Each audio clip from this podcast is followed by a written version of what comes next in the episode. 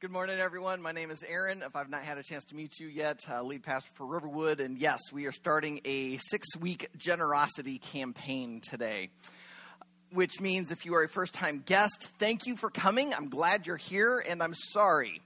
Nothing like coming to a church for the first time, and they're going to talk about money. Uh, it, it's just one of those topics that makes us uh, squirm. Uh, some churches talk about money just all the time, just way too much. Riverwood, though, we've actually been on the opposite side. We've probably not talked about money enough. Uh, I learned just a few years ago that uh, in Jesus' teaching, 15% of it was on the topic of money.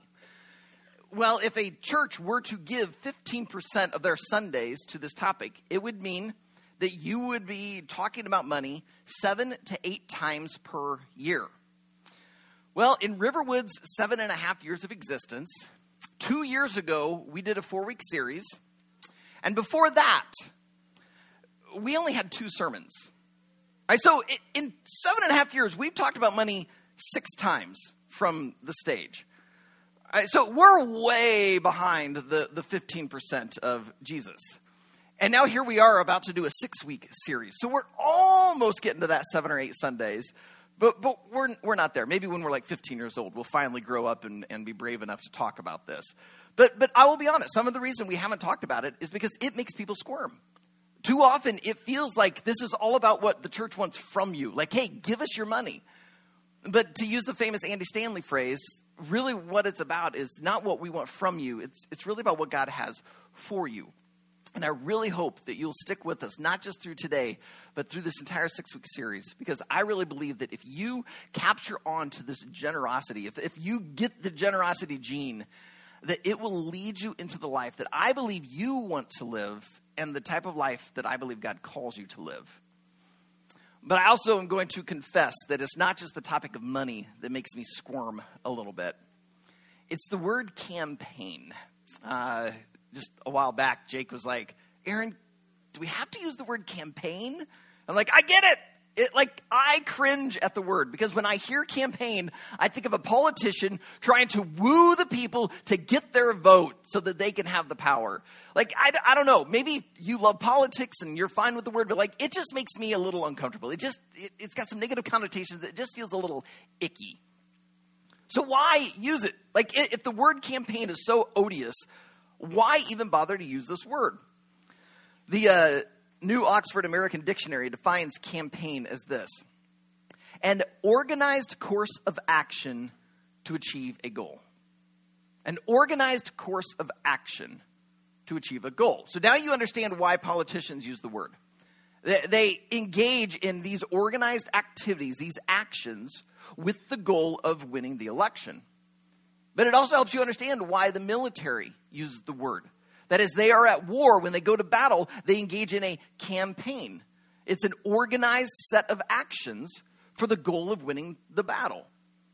It also helps you understand why nonprofits, colleges, even churches will engage in fundraising campaigns or capital campaigns.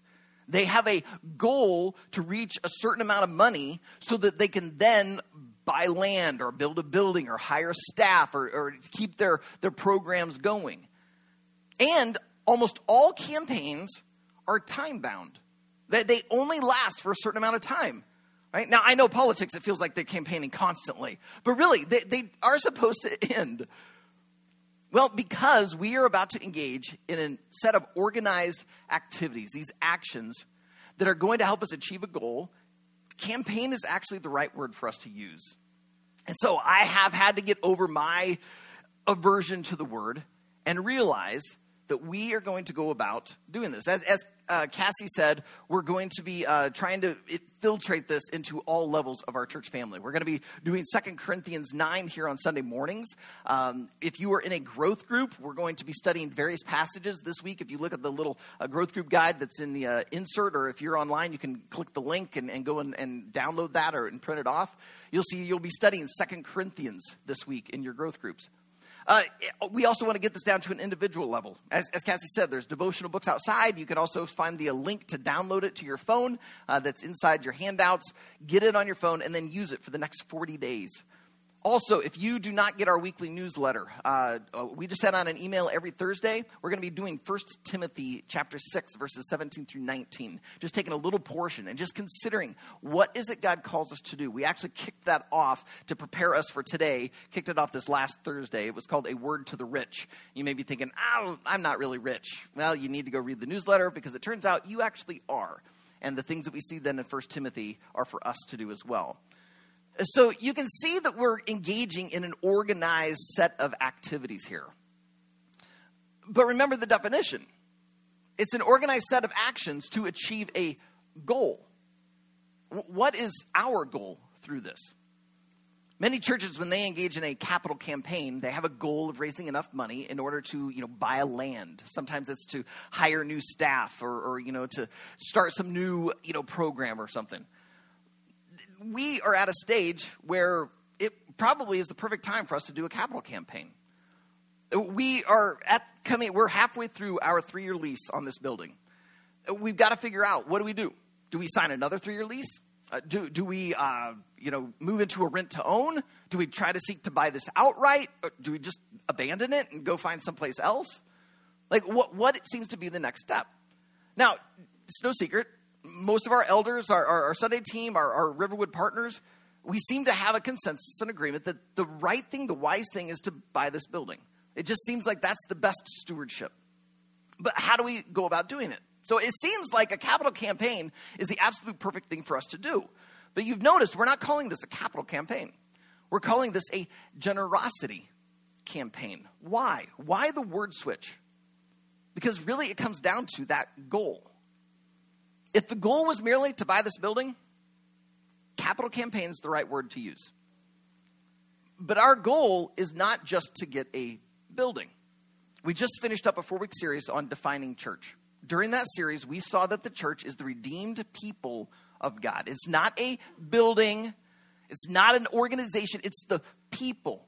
But we saw that those people weren't just a nice social club who like each other, it, it, it was a group of people who were on mission God has given us a mission to go and make disciples, to invite people to find Jesus and follow him. We're to go to Jerusalem, Judea, Samaria, and to the ends of the earth. This is the mission that we have been given. And what do we do as we invite people to follow Jesus? We want them to become like Jesus. The goal is to help people to live like Jesus lived and love like Jesus loved. So we have to ask ourselves well, how did Jesus live and love? Generously. Jesus gave of his presence, he gave his wisdom, he gave encouragement, he gave healings, he even sometimes gave food, but most of all, he gave his life. And because Jesus has given all of it to us, he now invites us to do the same, to give all to him. He calls us to generosity. That is why we cannot just engage in a capital campaign and try and buy this building because that is actually too small of a goal. The goal is much larger. The goal is to help you live a generous life because when you live generously, you impact the world. You are the blessing that we talk about being.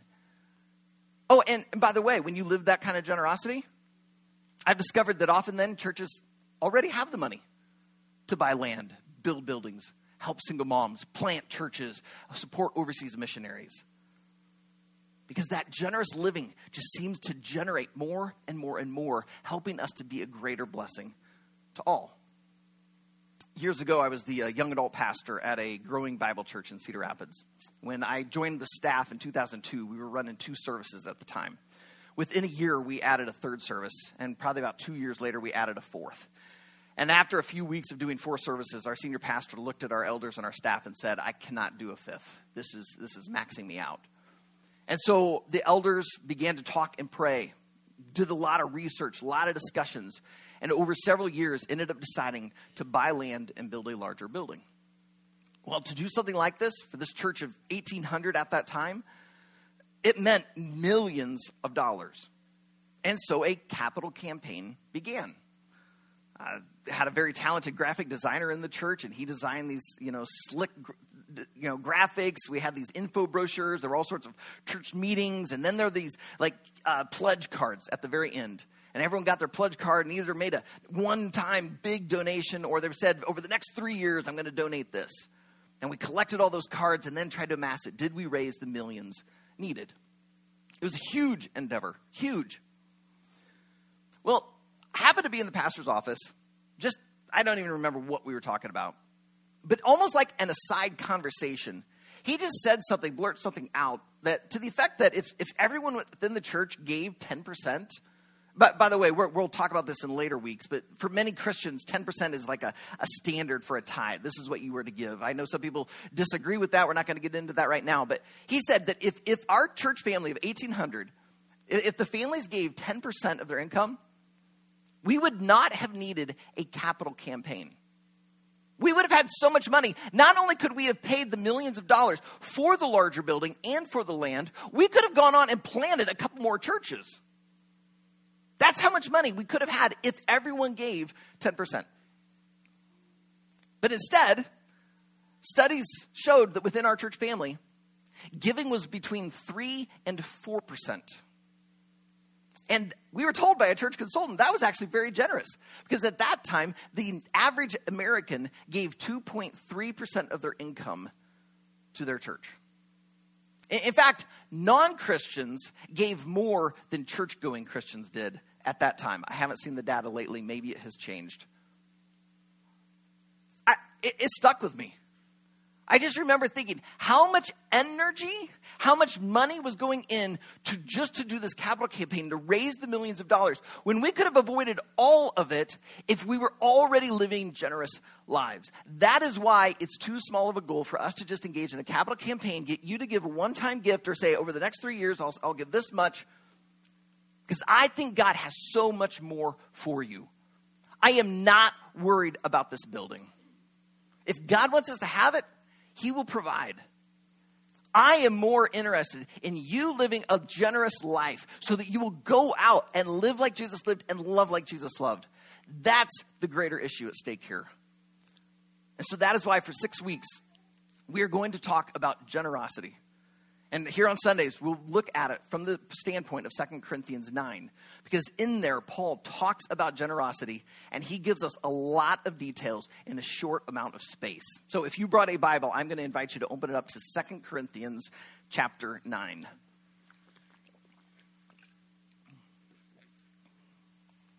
If you did not bring a Bible, we are going to put the scripture up on the screen for you uh, so you can read along. Uh, if you have a phone, though, with a Bible on it, totally feel free to pull that out. At Riverwood, we are just fine with digital Bibles. If you're online, there should be a Bible tab inside of that church online platform. You can click on that, navigate to 2 Corinthians 9, and you can read along there. Uh, if you, well, you know what? Let's let's pray before we uh, get into the scriptures. Uh, Heavenly Father, I realize that uh, I've put in some time and work and energy, uh, studied this week to prepare this message. But God, I, I just want to say this is not about what I want to say. God, I truly want this to be about what you have for us.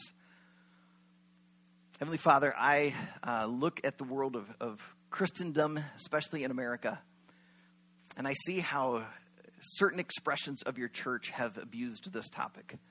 They've twisted it. And so it makes a lot of us want to pull back. But God, I believe that you truly do have something for us. You have something better for us than to just hold on to not just our money, but just to try to hold on to our lives. Jesus, that's not how you lived. You gave it all. And now you call us to do the same. And so I pray for the Jesus followers that are listening to this in person, online, or at the podcast later, that you would use 2 Corinthians 9, that you'd use my feeble words, that you would use whatever you need to to help them to truly be generous.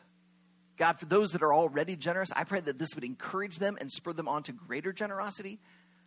But for those of us who, who try to hold on to things a little too much, that you would help us to just open up those fists, our finances, our influence, our skills, and our time to give these things to you. Because, God, I believe you could do far more with them than we ever could. And as we give them up, as we live generously, I believe we will find greater joy than we thought possible as you receive the glory and people are blessed as they find and follow Jesus. So, God, would you use this time for your glory to mold us and shape us into that generous image of Jesus? And it's in his name we pray. Amen.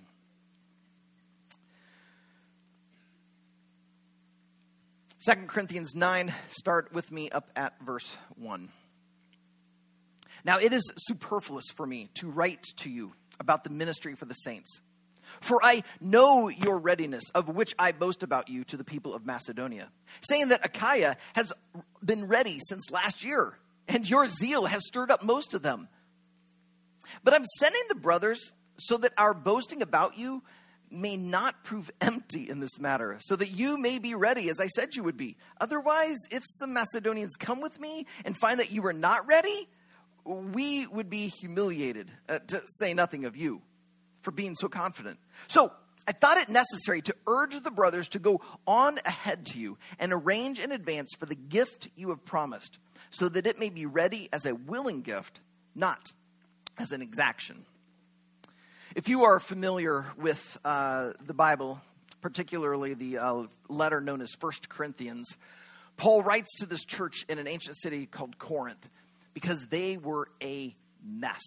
Uh, a few years ago, we studied the book of First Corinthians and we just saw issue after issue after issue. I mean, Paul had to talk about disunity that was existing within their church. There was sexual immorality. Uh, there were there were lawsuits going on. Uh, they were abusing communion. Their their worship services were completely disorganized and chaos. I mean, they were a wreck. I mean, they were the kind of church that most people would walk into and go, "That's what Christianity looks like." Forget it. I'm out. And so we see First Corinthians just address a ton of things. Well, he writes another letter, gets called Second Corinthians, and he doesn't touch on the same hot button issues. Uh, there's a few things he gets to, but it's like they took the first letter to heart. Uh, they made these changes. And, and so he's, in a sense, writing them saying, Hey guys, I've heard these great things. In fact, in this letter, he praises them on some things. And one of the things he praises them about is their generosity. That's why he starts off what we call chapter 9 as it is superfluous for me. It's, in other words, it's unnecessary for me to write to you about the ministry for the saints. Now, the, what he's talking about there, this ministry for the saints, is the idea that the, the churches around the, the known world at that time were taking up collections, sending it to Jerusalem, and then the apostles or other teams were deciding how to distribute that to make sure people's needs were met. We saw a bunch of this back in Acts chapter 2 in our Defining Church series. Uh, you can read more about it in Second uh, Corinthians chapter 8. So if you want a little more context, you can go back and, and read that. So he's talking about this collection for the saints. You, you, they're going to collect this money and then use that to help those who are in need. Well, Titus and a bunch of the guys decide to show up. They've been sent by Paul because, as he says, he's heard that they're going to give, but he just wants to make sure.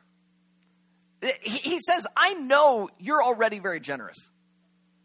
And yet, he goes on to write an entire chapter about generosity. Like, why? If they're good at it, why is he going to waste their time? Uh, let me ask you this Why does a professional baseball player take batting practice every day? Why do they go out and still catch fly balls, scoop up grounders? Why, why does a professional pianist practice three, four, five hours a day. I mean, she probably already has dozens of songs memorized and she can play them flawlessly. Why is she still doing it more? Because just because you're really, really good at something doesn't mean you can't get better. Just because they're already good at generosity doesn't mean they can't continue to grow. Again, our goal is to help us all begin to live like Jesus lived and love like Jesus loved. I've been following Jesus since I was four years old. And yet, I am still nowhere close to where I want to be. Am I a lot farther along than when I was four? Yeah. But yet, there's so much more growth that needs to happen. Just because you might be good at something doesn't mean there isn't more opportunity for growth. That's why Paul takes the time to address them. Throughout this entire chapter, we're going to see different aspects of generosity. Each week we'll key on, a, on at least one keyword. Our keyword this week is that we are to be uh, to give expectantly. Our keyword is that we are to give expectantly. I see in here two different ways that we are to give expectantly. The first is that we need to have a plan to give. If we are going to give expectantly, we have to have a plan to give. Notice uh, down in verse 5. Paul writes that he thought it was necessary to urge the brothers to go on ahead to arrange in advance for the gift. Now, when I read that, it almost sounds like Paul has sent Titus and some of the other guys. They're like, hey, we're here to get your money. You know, like a bill collector.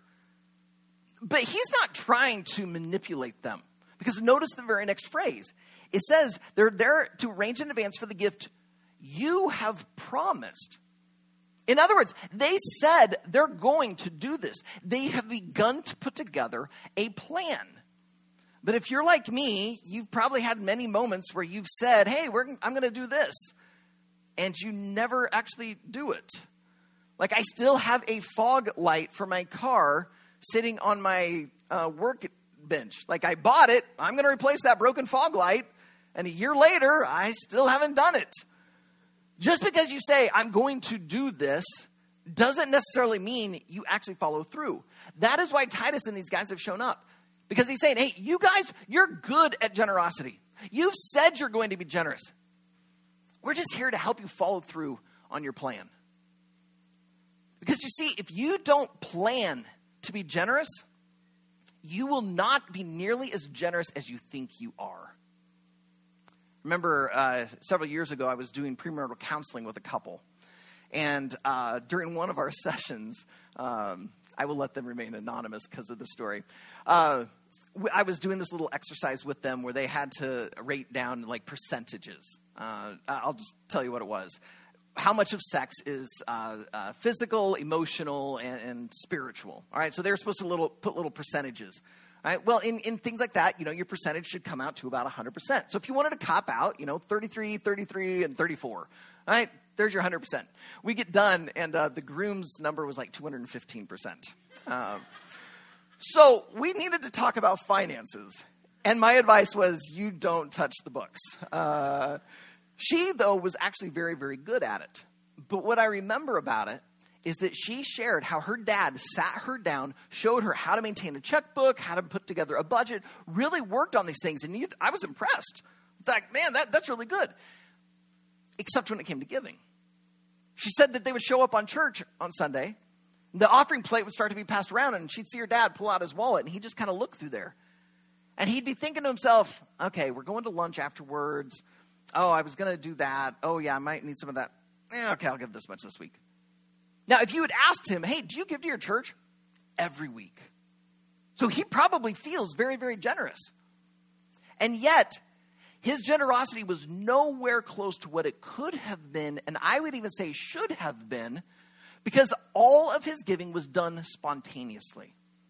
Now, in just a little bit, we're going to talk about spontaneous giving. You need to respond to those spontaneous moments. But I'm letting you know that if you don't have a plan, you're not going to be nearly as generous as you think you are.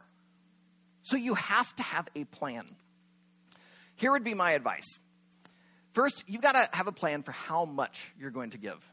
I'm not going to talk a whole lot about this. Ed is going to preach next week, and he's going to be preaching uh, from verse 6 on how to give bountifully. All right, so I'll, I'll let him talk about it. But you've got to have a plan. How much are you going to give? Second, you need to decide when you're going to give. Right? Some people, they like giving weekly as part of their worship. It's that reminder that Jesus, you gave your life for me. I'm going to give now to you. It's just a part of, of this. Other people, they need to do it as soon as they get their paycheck. They need that reminder, like, God, this is actually from you. So the first, you know, 5% or 10% or 15% or whatever you've set aside, how much you're going to give, I'm going to give that to you. I mean, we actually have some people here in Riverwood that they, they get on our online portal to give and they'll give, you know, a certain amount here, and then they'll make another one and another one because they're making sure that they're giving off each and every check that they receive. That is the way they give. That is part of their worship.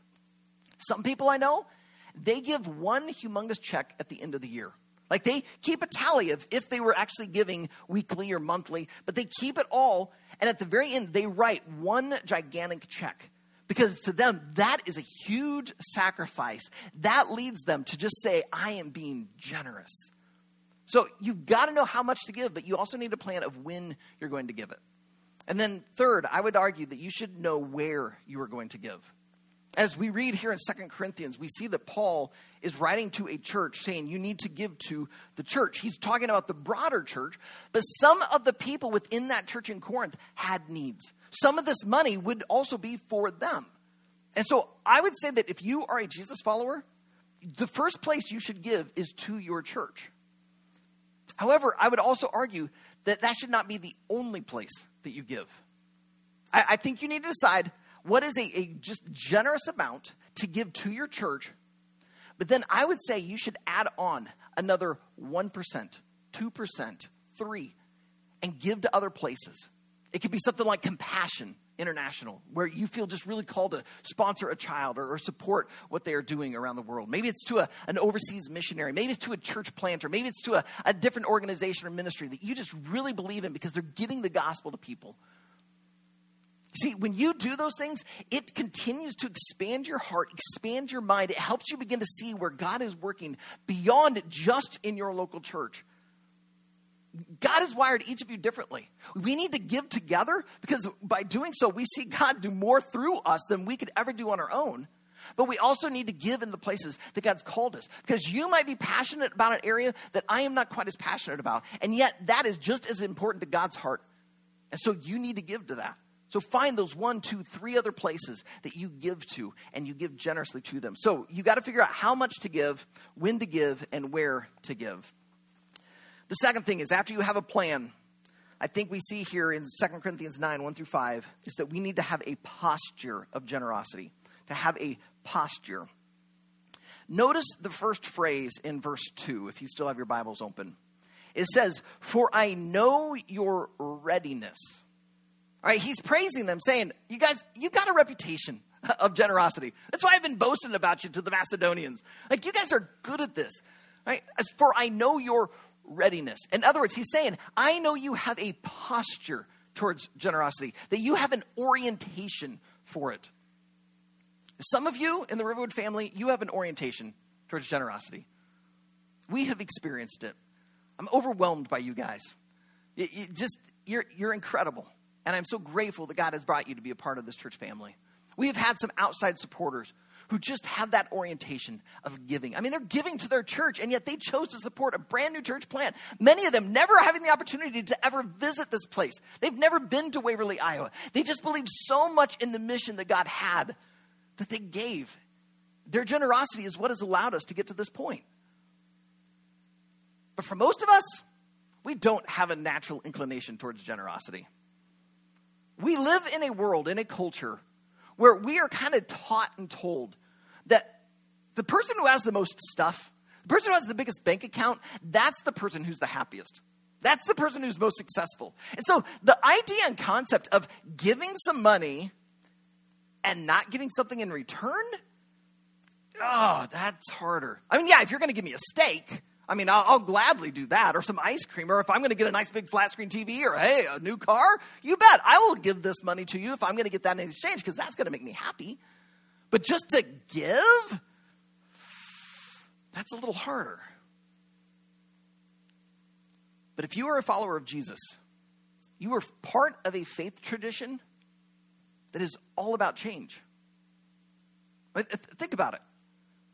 If you are a follower of Christ, that means at one time you were not, and you crossed over from spiritual darkness into spiritual light.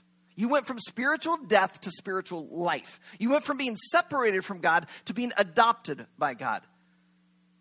The Christian faith is all about change. But it isn't just at that initial instance of salvation.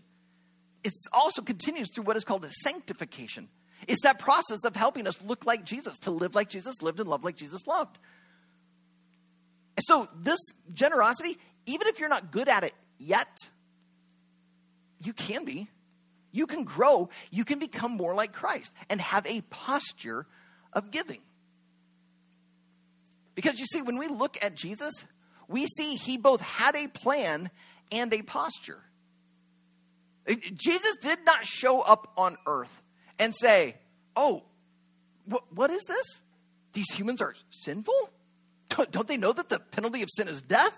What's going to happen? Oh, I've got an idea. I'm sinless. Why don't I just spontaneously die for them? No, he had a plan.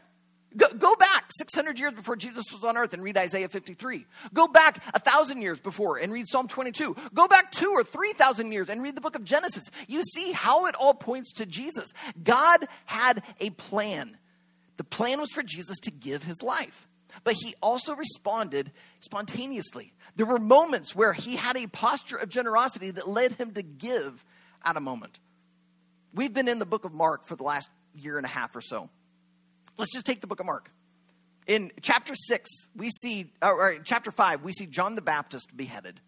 John the Baptist was Jesus' cousin. So in chapter 6, we see Jesus receive this news and he's sad. He knew it was going to happen, and yet it's still his cousin. John was an incredible figure that God used to prepare the way for Jesus. And so in his sadness, Jesus wants to get away. Well, his 12 disciples have just come back from their first missionary journey. They come back, they want to report everything. So Jesus like, hey, let's go on a men's retreat. Let's go up here into the mountains. We're going to be all by ourselves. But Mark 6 says that they pull up on the shore and there are people waiting. And Jesus saw them like sheep without a shepherd. And in that spontaneous moment, he gave of his presence, of his teaching, he gave healing. He gave because he had a posture of generosity. Or take Mark 11. Blind Bartimaeus is on the side of the road and he's crying out, Son of David, have mercy on me. Now, Jesus, being Jesus, probably knew what was going to happen. But we do not see in the scripture Jesus going, All right, disciples, come here. All right, we're about to go into this town. There's going to be this guy, Bartimaeus. He's blind. Um, he's going to start crying out and calling out. The crowd's going to try to shut him up, you know, but we're not going to. So I just want you guys to know this is the plan. No, they're, they're walking through town. This all takes place. And Jesus wants to show them you are to spontaneously meet these needs. You are to have a posture of generosity. So if you are going to live like Jesus lived and give like Jesus gave, you have to both have a plan, but have that posture. How do you grow in that posture? I, I think it's just like you would in any area of spiritual growth. I, I think some of it comes through reading the scriptures.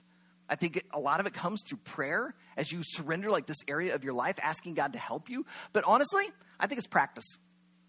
I, that's where the plan comes in. That if, if you put together a plan, you start doing it. I remember years ago hearing a, a gal talk about when she was just a waitress making little money, she'd put together a plan to give. She began to do it. She'd said, I'm going to give a certain percentage. And so when she got her check from the restaurant, she'd give, I think it was like 10%. She'd give 10%. Well, then she got a real job. Like suddenly she's making bank, like she's making money. And suddenly she goes to apply that 10% and realizes, oh my goodness, I'm about to give a check that's larger than what I used to make in a week at the, you know, restaurant. Suddenly it got really, really hard. If you want to grow in generosity, that's where the plan helps. Because as you enact your plan, it does something in you, and you can have that posture of, of generosity. So that when the opportunities come and you learn about something, you know, I should give to this. I can help. But I also want to point out this is not just money. This, everything we've just talked about today could be with your time. Some of us were really selfish with our time. Maybe you realize oh, I need to have a plan for how I'm going to use my time to give it to certain people at certain places and grow to have a posture so that when the opportunity comes, you can step in and give someone your time. What about your skills? You can have a plan. Hey, here's when I'm going to, you know, apply certain skills to help people in certain ways. And then as you grow in that, you have this posture of just generous with your skills. And you see a need and you go, you know what?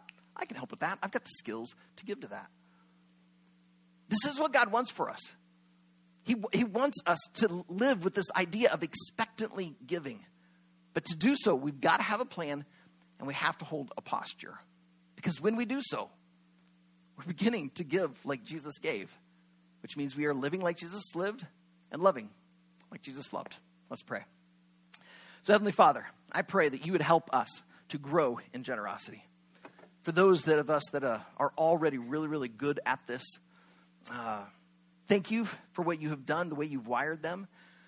But would you just continue to call them further? For those of us that uh, it's a struggle sometimes to give, or, or we only think we can afford so much, and yet we're being challenged to figure out how to do this generously.